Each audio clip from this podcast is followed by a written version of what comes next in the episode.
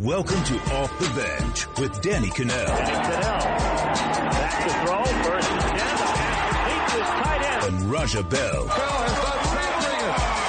22 to Raja. Saw the future of football right before your eyes. Just yell it out, man. He can't guard me. What's good, everybody? Welcome to Kanell and Bell. DK off for one more day. Raja Bell, Tommy Tran here with you. Raja, how you doing, man? Good, brother. Slept wrong last night. Wrong or long? Like wrong. Oh, okay. Wish it was longer, but like you know, you Okay. wake up, you just feel a little like a Little it just crank needs in the to- It just needs to pop. I wonder how much sleep Ryan Wilson's gotten, by the way. The dude's been working crazy hours Yeah. for us, doing HQ hits, SportsLine, and of course, Kanell and Bell. So without further ado, let's welcome in Ryan Wilson here. Ryan, you're out in Indy one more day. The DBs are, are, are out there, but all the news, of course, is still about Kyler Murray. I want to get your thoughts first uh, as we unpack the OU quarterback a little bit. Then all of a sudden, through this weekend, even though he didn't run and even though he didn't throw, he's now regarded as the universal number one pick. How did we get to this point? Well, here's the thing, Tommy T. He showed up. He was taller than we expected. We had no idea what he was going to be. He was 5'10 and change. Uh, as I've been saying all week, the only person upset by that is Pete Prisco, which is, you know, the, watch out for the irony piano falling on him. But his hands were bigger than we expected, slightly bigger than Baker Mayfield's. And he actually came here weighing more than Russell Wilson weighed when he showed up at the combine back in 2012. So you check all those boxes. We know what he can do on the field. Uh, Prisco reported this last week. There are some concerns that he didn't blow teams away in, in the X's and O's portion of the board work. But I feel like when you watch him play, you see what he does. Uh, he came out of here uh, an absolute winner. Also, something else to consider is that the other quarterbacks didn't blow anyone away on the field to the to the workout uh, uh, that we saw two days ago. Kyler was standing around with his teammates, but Dwayne Haskins didn't set the world on fire. Drew Lock was okay. Daniel Jones was okay, but no one absolutely took the bull by the horns and said, all right, I'm going to be the number one pick. You're looking there at my latest mock draft, Tommy and Raja, and have Kyler going number one to the Cardinals. That was another talking point here. Is that a possibility? It certainly sounds like it could be, even though Josh Rosen went number 10 overall. They've committed to him, uh, Steve Keim, the GM, and Cliff Kingsbury, the head coach. But don't be surprised if some moving and shaking. And if it's not the Cardinals, some other team moves up to number one to, to get Kyler Murray. I was going to say you were about to leave it open for me to follow up, but it looks like I know where you're going because I was going to say outside of the Cardinals connection with Kingsbury, is Kyler Murray really regarded as the top quarterback over Dwayne Haskins at this point? Here's the thing. I came into this week, Dwayne Haskins was my number one. He remains my number one. There's still some things that we have to see from Kyler Murray. He is five, ten and a half. Uh, I think he's going to be fine. He's my number two quarterback. He's 1B for me. But there are other things that go into this, Tommy. Teams that need to get uh, to uh, get the fan base fired up after a, su- a subpar season or two. Uh, what if the Cowboys, excuse me, the Cowboys, that would be something. What if the Broncos and John Elway fall in love with Kyler Murray? We know that John Elway has been quote unquote smitten with Drew Lock, but what if they come around Kyler Murray and decide to move all the way up to get him to finally break that two game, uh, two year losing streak? So there, there's some intrigue and a lot to figure out in the 50 something days before the draft. But for me, Dwayne Haskins is the safe pick. He's a pick that somewhere like the Jaguars had they not gotten Nick Foles, but certainly the Giants would be eyeing very closely. But Kyler Murray's the wild card. He's the guy that can come in and do what Baker Mayfield did last year for the Cleveland Browns. It's just a matter of finding that team that's willing to do that and uh, just sort of a long shot some team to keep an eye on. Uh, at 15, the Washington Redskins, who desperately need to get the fan base back on their side, desperately need a quarterback because we don't know what's going to happen with Alex Smith. And if they moved up to top three, two, that's going to be a story we'll be talking about in the weeks leading up to the draft should that happen. Ryan, look, I'm fascinated with DK Metcalf. Uh, you know, he goes out, he runs a 4.33 at his size. He puts up 27 on the bench, goes 40 inches in the vert, uh, and then he turns around and has these like less than less than average numbers in, in the three cone drill and the and the 20 yard shuttle. So, like, what am I supposed to think? Do, do the do the numbers in the 40 and the vert do they do they outweigh what he did in the three cone drill and the shuttle, or or should we be concerned about his ability to to get in out of in and out of routes? Like, what what are scouts left thinking about the performance that he had this week? No, you- you're exactly hitting on it, Raja, because uh, we're looking there at this graphic. That 4-3-3 just blew people away. And by the time you picked your drop off the floor, we're looking at the three cone and broad jump, uh, or excuse me, the 20 cone shuttle and going, wait a second. And 27th and 30th we see there. But if you look percentile wise, it was like bottom three, bottom four percentile among all wide receivers. And that includes Hunter Renfrow, who I, I like to make fun of, but he is a baller, but he's uh, seven and a half inch hands, weighed 178, but he just catches balls. But so what does this mean for DK Metcalf? Here's the thing. You go back, you watch more tape of this guy. He only played seven games last year because of a neck injury. I, I think we haven't heard anything about the medicals there, so I'm, I'm assuming that cleared. but you watch him play, and I know one of the favorite highlights here when, when we talk about DK is that Alabama game, the first play of the game, the one-handed 75-yard catch, he just blew past the cornerback. Also at Ole Miss, you don't run a lot of routes uh, in, in that offense where the wide receivers outside. He and DaMarkus Lodge was on the other side. So NFL teams have to figure out can he run routes underneath consistently? Can he do the entire route tree? But I'm telling you, he blows the top off of coverage. He reminds me of Josh, Josh Gordon. I know Brady Quinn thought Terrell Owens was a comparison. And if you're talking Josh Gordon, Terrell Owens on the field, you give this guy a second look. I, I think this catapults him into the top 10 despite the three cone drill and the 20 yard shuttle we saw there because he does everything else entirely. It just blows your mind and it just confirmed what you saw on tape. But again, they'll go back and kick the tires on the other things to make sure that they, you know, dot the i's and cross the t's. But but I like him as a top ten pick right now. Ryan, do you hear anything about how he interviewed? Obviously, we're focusing on all the measurables and the things that he did that we could see on tape, but just obviously some of the other things obvious that is included in this process. How did he sort of uh, go through some of those talking to different teams? You know, Tommy, I haven't heard anything, and that's probably a good sign for DK Metcalf. Uh, we we have heard things from other guys. I think we're going to talk about that later. And if it gets out into the to the media, you know something went wrong. Uh, I mentioned Prisco earlier. Heard things about Kyler Murray. No words on DK Metcalf, and I'm convinced, short of hearing something that comes out, and the medicals being clear, because I think the medicals are the biggest issue, and neck injury is nothing to joke around about. If those are all good, I, I think he he's good to go. And look, if he goes somewhere like nine to the Buffalo Bills, a team that desperately needs to get weapons for Josh Allen, I don't think anyone's complaining about that, especially Josh Allen. Uh, let's talk about the defensive lineman. Obviously, it's it's the deepest, most talked about, uh, you know, position in the draft. Talk to us about, uh, you know, how good this class actually is, and what were some of your impressions that you took away from the weekend? I'm shaking my head, Raja, because you watch these guys run at 260 uh, to over 300 pounds, and, and, this is like a track meet. Montez uh, Sweat, he's number 11 there on the 40 yard dash times 441. He weighs about 260. We were at the Senior Bowl in January, and he set the world on fire there just in terms of the one on one drills he was doing, just in terms of how he played. That's more about man on man. You can see these guys play some football, but then he comes here to the combine and blows it away with a 441. He ran faster than Julio Jones, Odell Beckham, Antonio Brown when they were here. And that tells you all you need to know. He was the bottom of the first round guy for me before this. I haven't moved him up to the middle of the first round. By the time this is over, he could find himself in the top 10. Rashan Gary's another guy, 4'5'8 at 280 pounds. Are you kidding me? I texted someone really close to him while he was running and he said, yeah, man, he's a freak. I told you. And he, that was confirmed. He is indeed a, a freak. Uh, Quinnen Williams, top three pick, could maybe be the top overall pick. 4'8'3 at 200, 303 pounds again, what are we doing here? This is absolutely off the ball bonkers. And it's fun to watch. It's fun to watch the, the coaches be blown away and it's fun to watch with a group of media people who've seen this the entire, you know, 10, 15, 20 years be blown away by that. This defensive line class, this edge rush class is one of the best in recent years. Ryan, what are we to make of Ed Oliver, a guy that around this time last year people thought could be the number one overall pick, easily the best defensive player, and as the year has gone on, yes, there's a lot of depth at this position, which is part of it, but also the way he ended his tenure at Houston has a little bit to do with that too. What were some of your takeaways and things that you heard about him, the guy, the Coug right now? Well, he's not going to run till his 40 day, Tommy. He did his vert today. I think it was, uh, 36, which certainly isn't bad for someone who weighs 290 pounds. And part of me thinks it's, it's uh, part out of sight, out of mind. He only played a few games because of the knee injury. He was on the sidelines. You mentioned Puffy Coatgate with Major Applewhite. Major Applewhite's now no longer longer there in Houston. And all the other guys we were just talking about ran. They all put up impressive numbers for the most part. Ed Oliver didn't get his chance to do that. He's going to save it for his pro day. And also here's something else, Tommy T. Early in the week, he was one of the five or six players asked to try out at different positions. He was asked to try out at linebacker.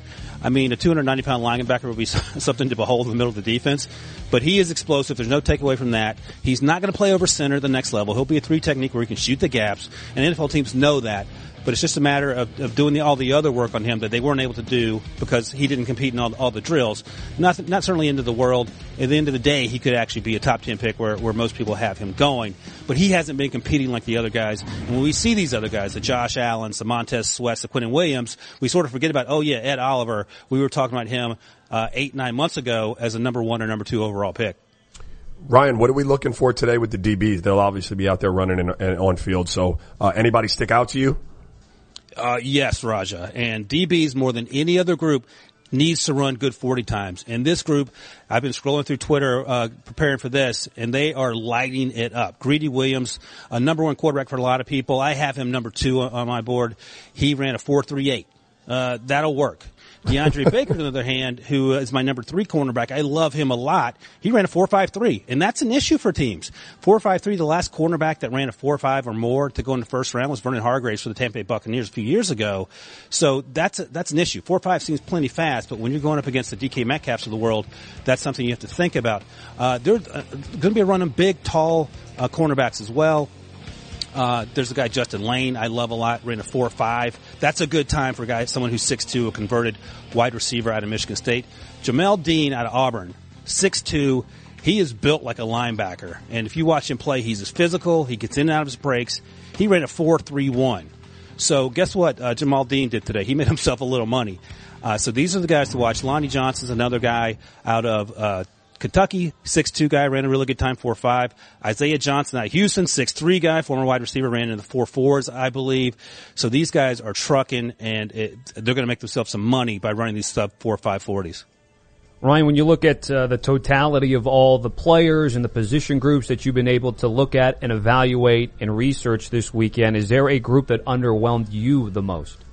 Well, uh, as a group, the linebackers, there, there isn't a lot of depth there.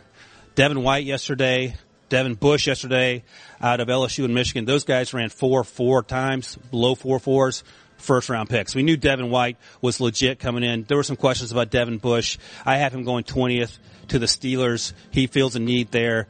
Devin White could be a top 10 pick. He's so athletic. After that, okay, what happens? There isn't a lot of depth there. Mack Wilson, the Alabama linebacker, didn't run. He has a chance to be a borderline first round, second round pick, so he's going to have to prove that at his pro day. Someone like Terrill Hanks of New Mexico State, a guy who sort of made a name for himself at the Senior Bowl, a converted defensive back, super athletic, reminded folks sort of of what Darius Leonard was able to do last year coming out of South Carolina State, the second round pick for the Colts. He ran a 4-9. That's not a good week for him. So he's going to have to sort that out and prove it at his pro day because people like him, but 4-9 is a non-starter. Before we let you go, Ryan, again, give us, take us behind the curtain a little bit, the, the mo, like the most odd or the craziest story or rumor or whatever you had on Indy. What was it so far before you head back and, uh, get to New York here? Uh, two things. Lonnie Johnson Jr., the, the cornerback I mentioned out of Kentucky, said yesterday that uh, he met with the Seahawks, which makes sense. He's a six-two long corner, super physical, but he got into a staring contest with a coach, and it was 10 or 15 or 16 seconds, and he won it. So I guess that's a good sign. Uh, but that's, I mean, I've never been in a job interview where I had a steering contest with a guy who might hire me, but that's what we are doing here. Then there's Jachai Polite out of Florida. He met with, uh, four or five teams. He said three or four of those teams, they only pointed out the bad things he did on tape. And that's all they talked about. They didn't talk about any of the successes he had last year at Florida. And they were looking to get a response out of him. I don't think he took it particularly well. And I, I think that's sort of the, what's coming out from, from those meetings. So we'll see what happens. He's a fantastic player, but he might be one of those guys that falls down draft boards because of the interviews. Uh, he did say he met with the Rams. He thinks Sean McVay is really cool. He doesn't know how old he is and he reminds him of his uncle. I don't know where uh, Sean McVay's an uncle anywhere, but maybe uh, Jachai Polite makes some sense at, at the Rams down there at 31. All right, that's our Ryan Wilson who just completed, I think, uh, hit number 107 for HQ there. Ryan, certainly appreciate it, man. Thanks for the hard work, and we'll talk soon, buddy. Thanks. So uh, he brought it up, and, and, we'll talk about it next. Of some of the crazy things that they do in the combine, and it is uh, Lonnie Johnson, the Kentucky star, there talking about the staring contest that the Seahawks put him through. I've heard stories. I've covered guys uh, back in my old job when they went to, to the combine or pro day, and, and they ask you like, "Are you a dog? Are you a cat? Yeah, like this kind of animal." like, man, like I, I, how would you supposed Look, to react to that? I I don't know. You look when you go in again. Everybody has their in-house counsel. Every team has their their sports psychologist guy, and they've got you know their recipe for getting to the core of who Tommy Tran is. So they're going to put you through whatever they think is going to get to the core of that. Um, if you're a player, you, you just go in there and you have to understand that you might hear some crazy stuff. And to the best of your ability, my advice would be just be cool. You know what I mean? Like you can be forthright. You, you, you shouldn't get caught up in, in, in lying because there's enough background. These guys hire independent investigators to go out there and figure out, you know, if said story is true about you. Like they'll figure it out. So don't go in there and lie. But when they ask you absurd stuff and they're putting you to the test, just be cool. You don't want to show any kind of real negative emotion in there. Like a Jachai Polite, I feel bad for you. Right. You know what I mean? Like that was, you targeted him. You wanted to see if they could get a rile out of him by talking about negative stuff. And apparently, you know, the rumor is that he, he didn't respond well to that. So to any player going in, hearing crazy stuff, you should assume that you will. And then when you're in there, just be cool. It's interesting to me always, and we talk about Jachai Polite. Like, I wonder if that team does that particular sort of quote unquote drill for every player, like Right. just focus on the negative stuff, or if they targeted something with him and said, boy, we want to see how he reacts, because that's the game you play. Like, if you just show all of his bad stuff, obviously it's like the opposite of, of what you have with demo reel or Right. highlight reel. All your stuff's good. Like, it's like same thing with all these high school kids with their huddle videos. They're not going to put in their bad stuff they're going to get exposed, right? Sure. So if you show them that and they're like, take a back seat and don't do well, then maybe that's character wise something you're looking at. Yeah, I would think, I mean, first of all, if they did it to everybody, you would probably hear that, right? You'd be like, well, the Seahawks, man, all they ever do is target the negative. They're trying to get a rile out of you. So probably what happened, and, and this happens in every sport at, at, at most ages when you're starting to recruit people, there's a book on a guy. Like I'm coaching a high school team right now. You know, we got a really good player. And every college coach that calls me asks me the same question about him. It's about his attitude. So there's a book on him. So there was a book on Jachai Polite, um, and whatever team this was wanted to get to the bottom of it. And it probably was, you know, got a little temper, maybe a little hot headed, maybe doesn't deal with criticism well. Don't know if you could coach him. I'm, this is just, you know, me, me reading between the lines. And they were trying to get to the bottom of that. And so again, man, you go in there and, and when pointed questions are asked to you, be forthright. Um, let them know what happened. Be contrite if there was something bad and, and, and, and apologetic and just say, you know, uh, it's a learning process. But when they're trying to get a rile out of you, you gotta know what they're trying to do and you gotta keep it cool. When you have sports mixed with your pop culture, along with humor and celebrity interviews, your earbuds are enjoying the Rich Eisen Show. Dan Orlovsky, are you still a Jayden Daniels is the best quarterback available in the draft guy? I think the three things that make it stand out for me are number one, I think his ball placement versus man coverage is the best in the draft. Every quarterback in the NFL is accurate. He's got the best on tape. Number two, most transferable stuff to the NFL. And then I think the third thing is pocket peace. Search for the Rich Eisen Show on YouTube or wherever you listen. It was a very bright shining light, Sarajevo, and they needed to kill that light. From producers Matt Damon and Ben Affleck, explore how art and music sustained hope during the siege of Sarajevo, thanks in part to humanitarians and the band U2. U2, they represent a personification of our resistance. The Hollywood Reporter hails Kiss the Future, moving and inspirational. Kiss the future! Viva Sarajevo! Kiss the Future, new documentary now streaming exclusively on Paramount Plus. Go to Paramount Plus to try it free. Terms apply. Uh, let's get to Kyrie Irving. And the Boston Celtics, since the All-Star break, not good, and that continued last night against the Rockets. Rockets were two-point underdogs on the road. Um, I only know that because I took them, so Yeah. thankfully that cashed for me. But uh, for Boston, they have fallen on hard times, and we actually have some video of Kyrie before the game posted on the NBA Twitter. I really can't. I'm not gonna miss any of this. Don't care if it is. So if you if you missed it there, basically it's him walking out and uh, he said, "I'm not going to miss any more of this beep when I'm done playing." Someone there among the group says, uh, "This is being recorded," and he said, "quote I don't care if it is." So again, Kyrie had 24 points, but in a losing effort. We have been talking about Boston for weeks now, Raja. This is just the latest now of what Brad Stevens has to deal with. Head. Tell me what you're thinking. Um, uh, you know, it's sad to see Kyrie come into a gym and be unhappy. Like going to games when I played were the best part of my day.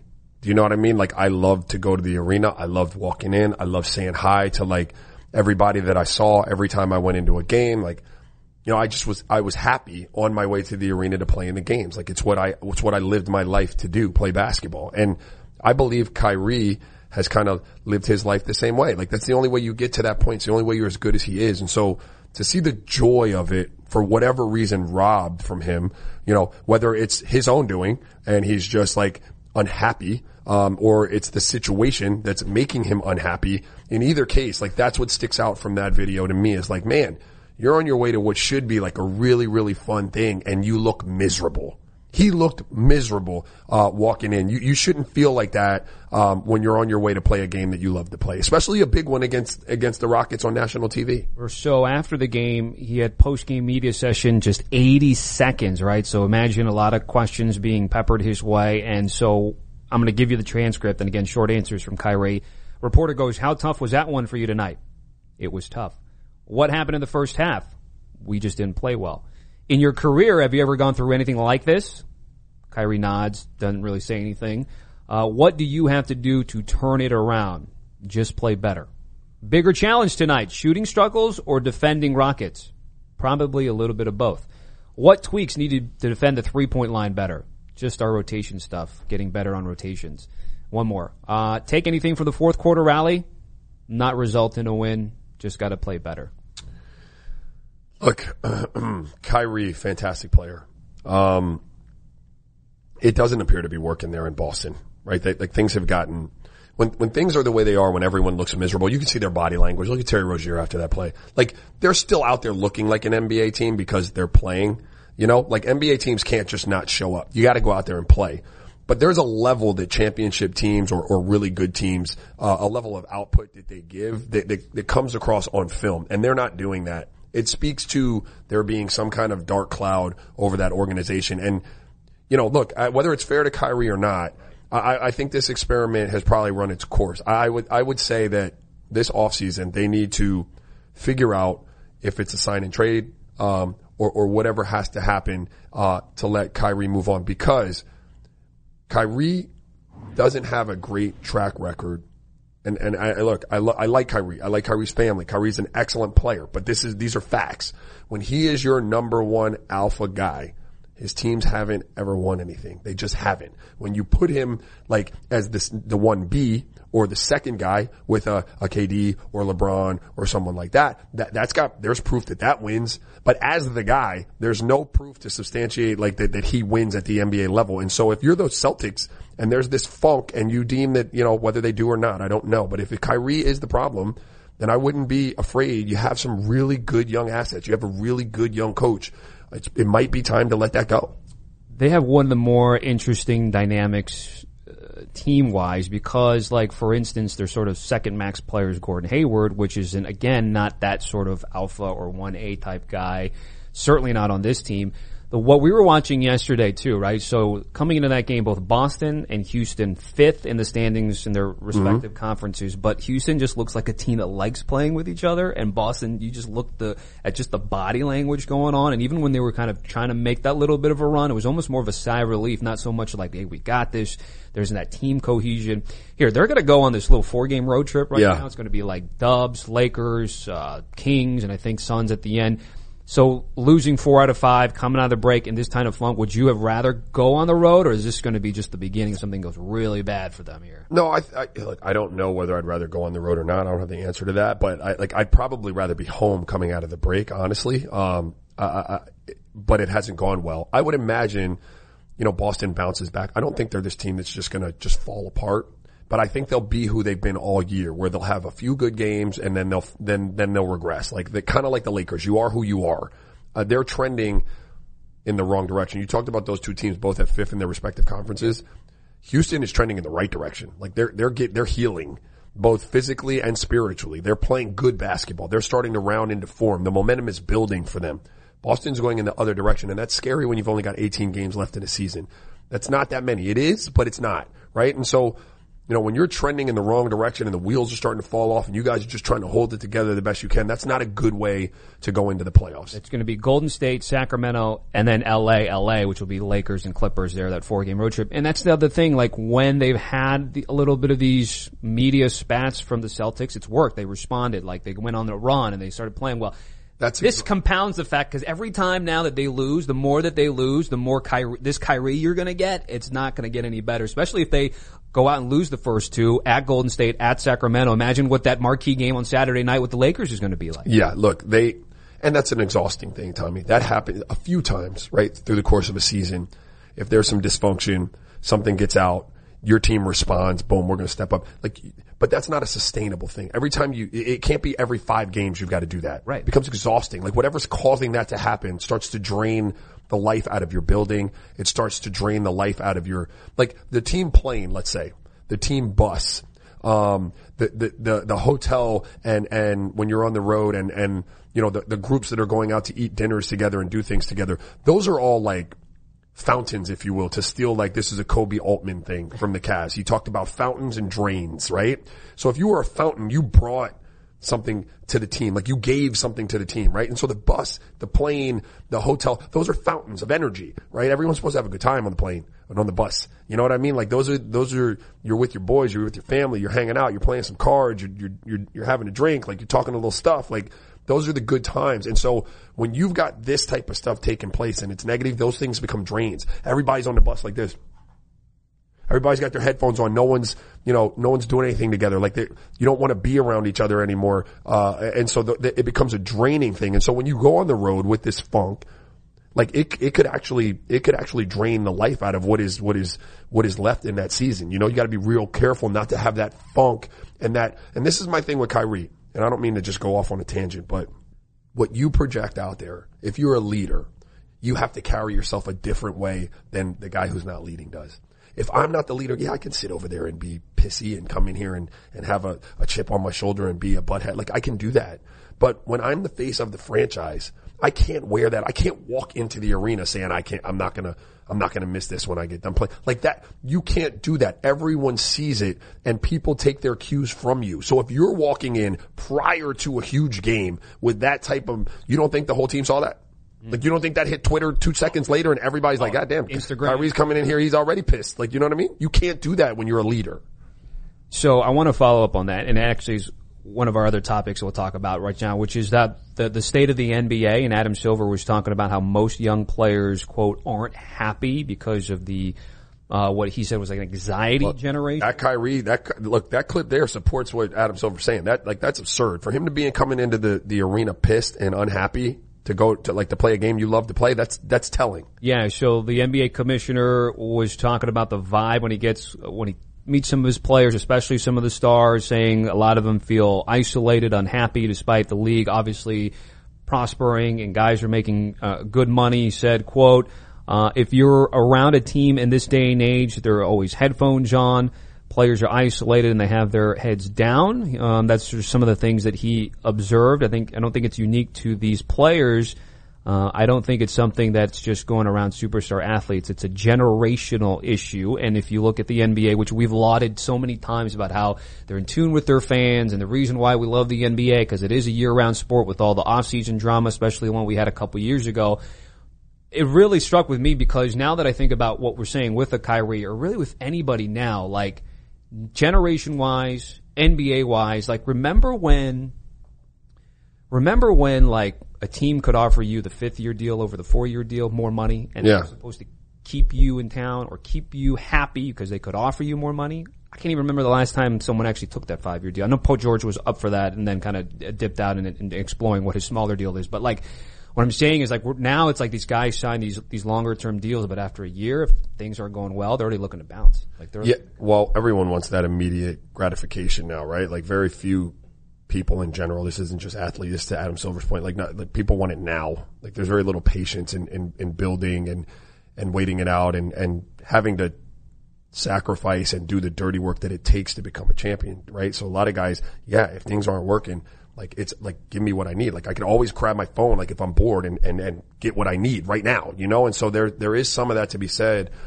you know, about this generation. But as it pertains to people being happy playing a sport, know, I think that's really, I think that's really interesting and it's a sad thing. Like, yes, there were parts of my NBA career or there were times in my NBA career that I may have been slightly depressed about how I was performing. Like, do you know what I mean? Not like a clinical depression, but just feeling bad about not performing the way I wanted to perform or my circumstances on the team or, you know, like whether or not we were performing as a team the way that we should. Like, yeah, you're not always going to feel great, but generally speaking on a whole, I was so happy to be in the NBA and I felt so, you know, honored to be a part of that and be able to play um, just any game, regular season, preseason, even go to practice. Like I, that was my happy place. I love that. Um, so it's sad for me. Like I'm not. It's not a. This isn't a derogatory thing towards Kyrie or any other player in the NBA that may feel like that. Like I'm not casting judgment. I think it's sad though that this would be a place where you feel unhappy even before the thing starts. And I'm not even talking about, look, when we played national TV games, Tommy, I, dude, I was so fired up. Like, cause not every game's on national TV. Right. So when I, when you get to go out and perform and, and show the world what you've worked your whole life to, to perfect and you get to sh- show that on the national stage, like that made it even better. And so again, like it, it, people might not put stock in it, but this is a nationally televised game that Kyrie's coming into grumpy, cursing, like before the game has even started. There is no reason for that to take place. And so that, again, it gives you some real insight into what that environment is like there in Boston. And if Adam Silver is saying, I'm not around NBA locker rooms anymore. I stay away from the game for the most part. But if he's saying that more people than not have this affect, man, that's sad for me. Yeah, I, I couldn't even imagine being a player in the league, whether you got 14,000 followers, 50,000 followers, or a million followers. Like, it's just, you have a bad game. I, I, I would like to say that I'm not going to hit up my notifications or my mentions, but we're all human, right? Like, you're all going to look up. And so obviously for Boston or any player when you're not doing well to try to avoid that, it's toxic. if you can get caught up in that, like, easily. Tommy, you can't, if you are the type of person that has a million followers, you need that validation. Like you need, Positive. who needs a million followers? Like, and I'm not, look, okay, yes, I am casting judgment. Who the hell needs a million followers? I don't need a million people knowing what I'm doing all the time or giving me positive feedback. I certainly don't want a million people giving me negative feedback, but a person that does need a million followers, that wants to show you every single thing that they do all the time. They can't just shut it off when things go bad. Like that same positive, like reinforcement that they want, that same, hey man, dude, super dope dog, look at you. Like that same guy who wants that, when it goes negative, he's not going to just stop looking at his phone. Like he's looking at the phone. And so, like, uh, again, this, this is personal. I don't want that.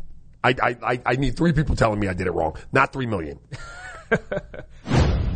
Welcome back, Canell and Bell. Time to talk Trae Young, the dude who's been lighting it up. Man. On a shriek lately. He dropped, what, 36 at Houston last week? And then this is an interesting thing because the backstory is, uh, Atlanta, Chicago played each other twice in like three or four days. Yeah. They had like that four OT game Mhm. late last week. Right. So then yesterday it's flipped. They got Atlanta in Chicago and then so Trae Young and Kris Dunn kind of got into it already. Uh, the first quarter, this is the first quarter one where Young hits a shot and then Dunn like smacks him Uh, kind of in the shoulder. New London, Connecticut. And there's Robin. Stand up. The traveling Lopez brothers. Yeah.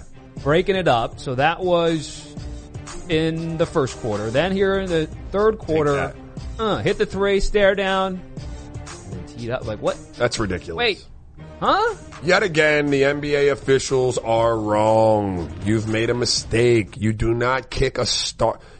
You don't kick Trae Young, the only thing going in Atlanta. He had 49 the night before. Like he's really the, he's the guy in Atlanta, right? Like I don't mean to dismiss the rest of their players, but Trae Young's the guy in Atlanta. He's what people want to see. He's the marquee name.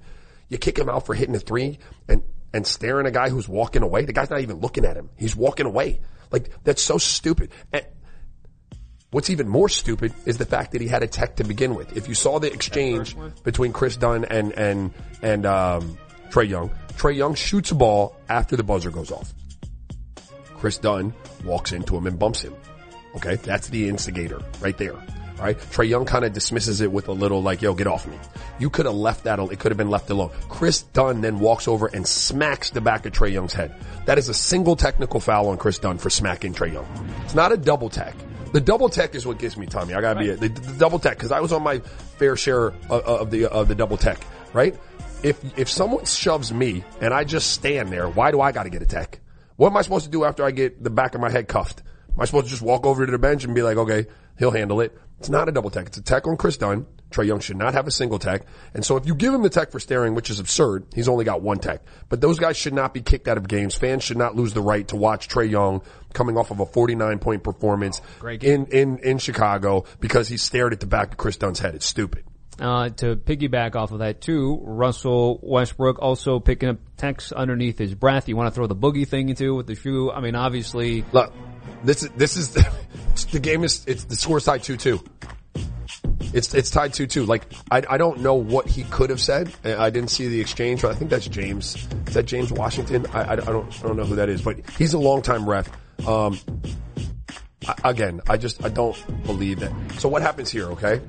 Russ picks up that tech for some absurd reason, right? Where a ref could have just chosen to walk away Whatever happened, it's 2-2. There couldn't have been that much of an exchange, Tommy. This isn't something that's, that's worked its way up to a head over three quarters and the ref is finally fed up. The score's 2-2. So the game just started. Ref, walk away. What happens now if you get in one of these situations where somebody shoves Russ? There's no PG, right? There's no PG in the game, so it's only Russ. R- Russ gets into a, a like a little shoving match, and you hand out the dreaded, stupid double tech, and now Russ is out of the game. Do you understand what I'm saying? Now you lose your star. So I really do think refs need to do a better job of either A, in a double tech situation, figuring out who started it and who was the real instigator and getting rid of, give that player the tech. Don't give the double tech. And then B, in situations where you don't have to engage with the player, just walk away. Don't, don't just walk away. Have a little bit thicker skin. Like Russ was not up in an official's face yelling and screaming. Walk away. The score's 2-2. There, this is not an accumulation of Russ complaining. Just walk away, James Washington or whatever your name is, and let's live to play another day.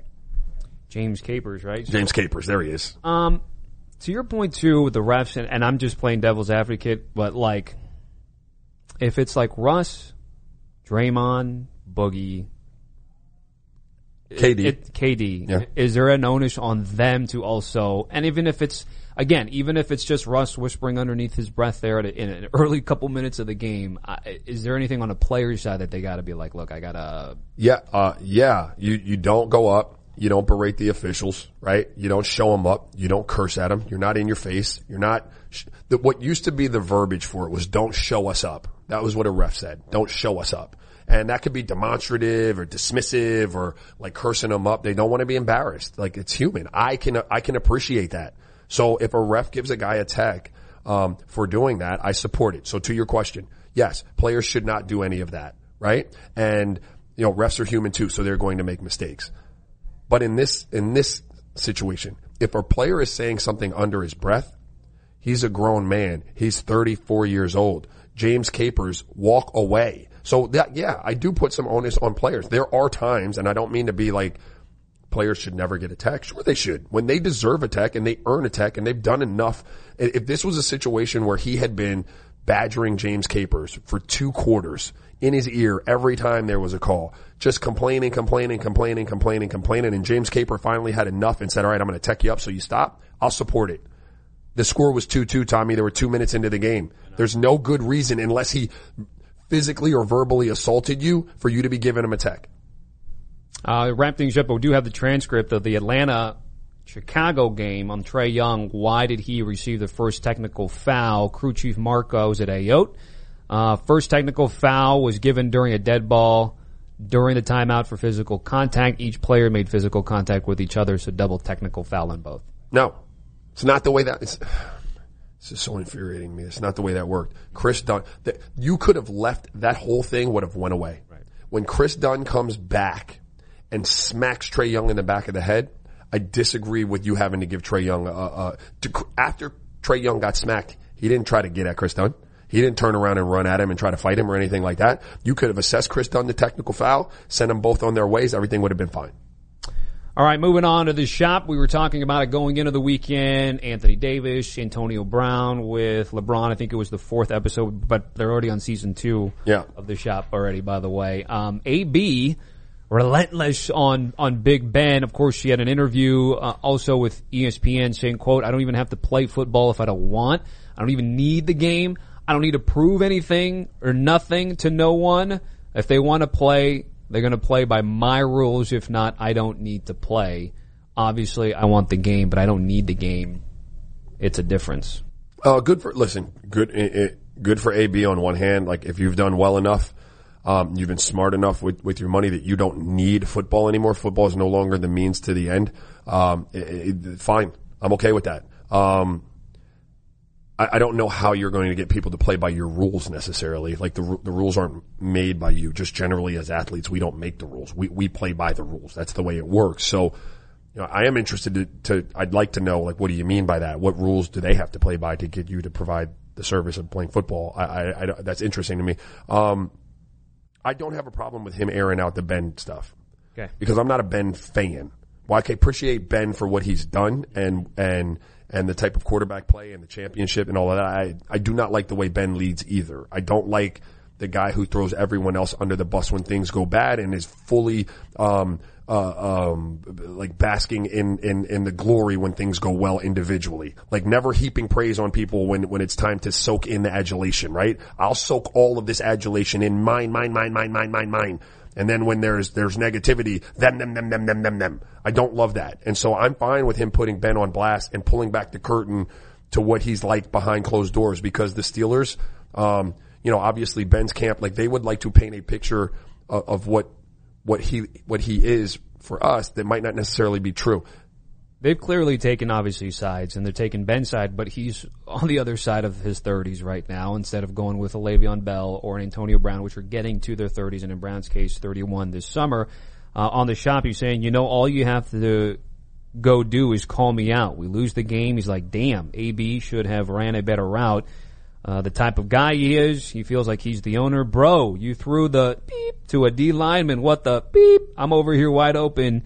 Uh, you need to give me a better ball. The one thing, okay, and, and I get you talking about you're okay with him airing that part out, but like him talking right now, like, you gotta play by my rules. Like, why can't, why shouldn't, cause you know, you have some front office experience, but it's like, if you're a front office person right now, like how are you viewing this? Like, like he just should just chill until he gets traded because it's like it's not he's not a free agent, and now he's just saying all these things. And then what do you imagine he, character wise, would be able to bring to a team if he's just yapping away? He's very close to a point of no return with NFL teams.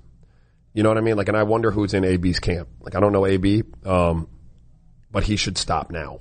Yeah. You know what I mean? Because every see every player thinks they're irreplaceable. They really do. Every player thinks like, hey man, especially when you're of that ilk. You know what I mean? When you're, when you're, you know, one of the best wide receivers in the game, you think that no one can do it without you. You're mistaken.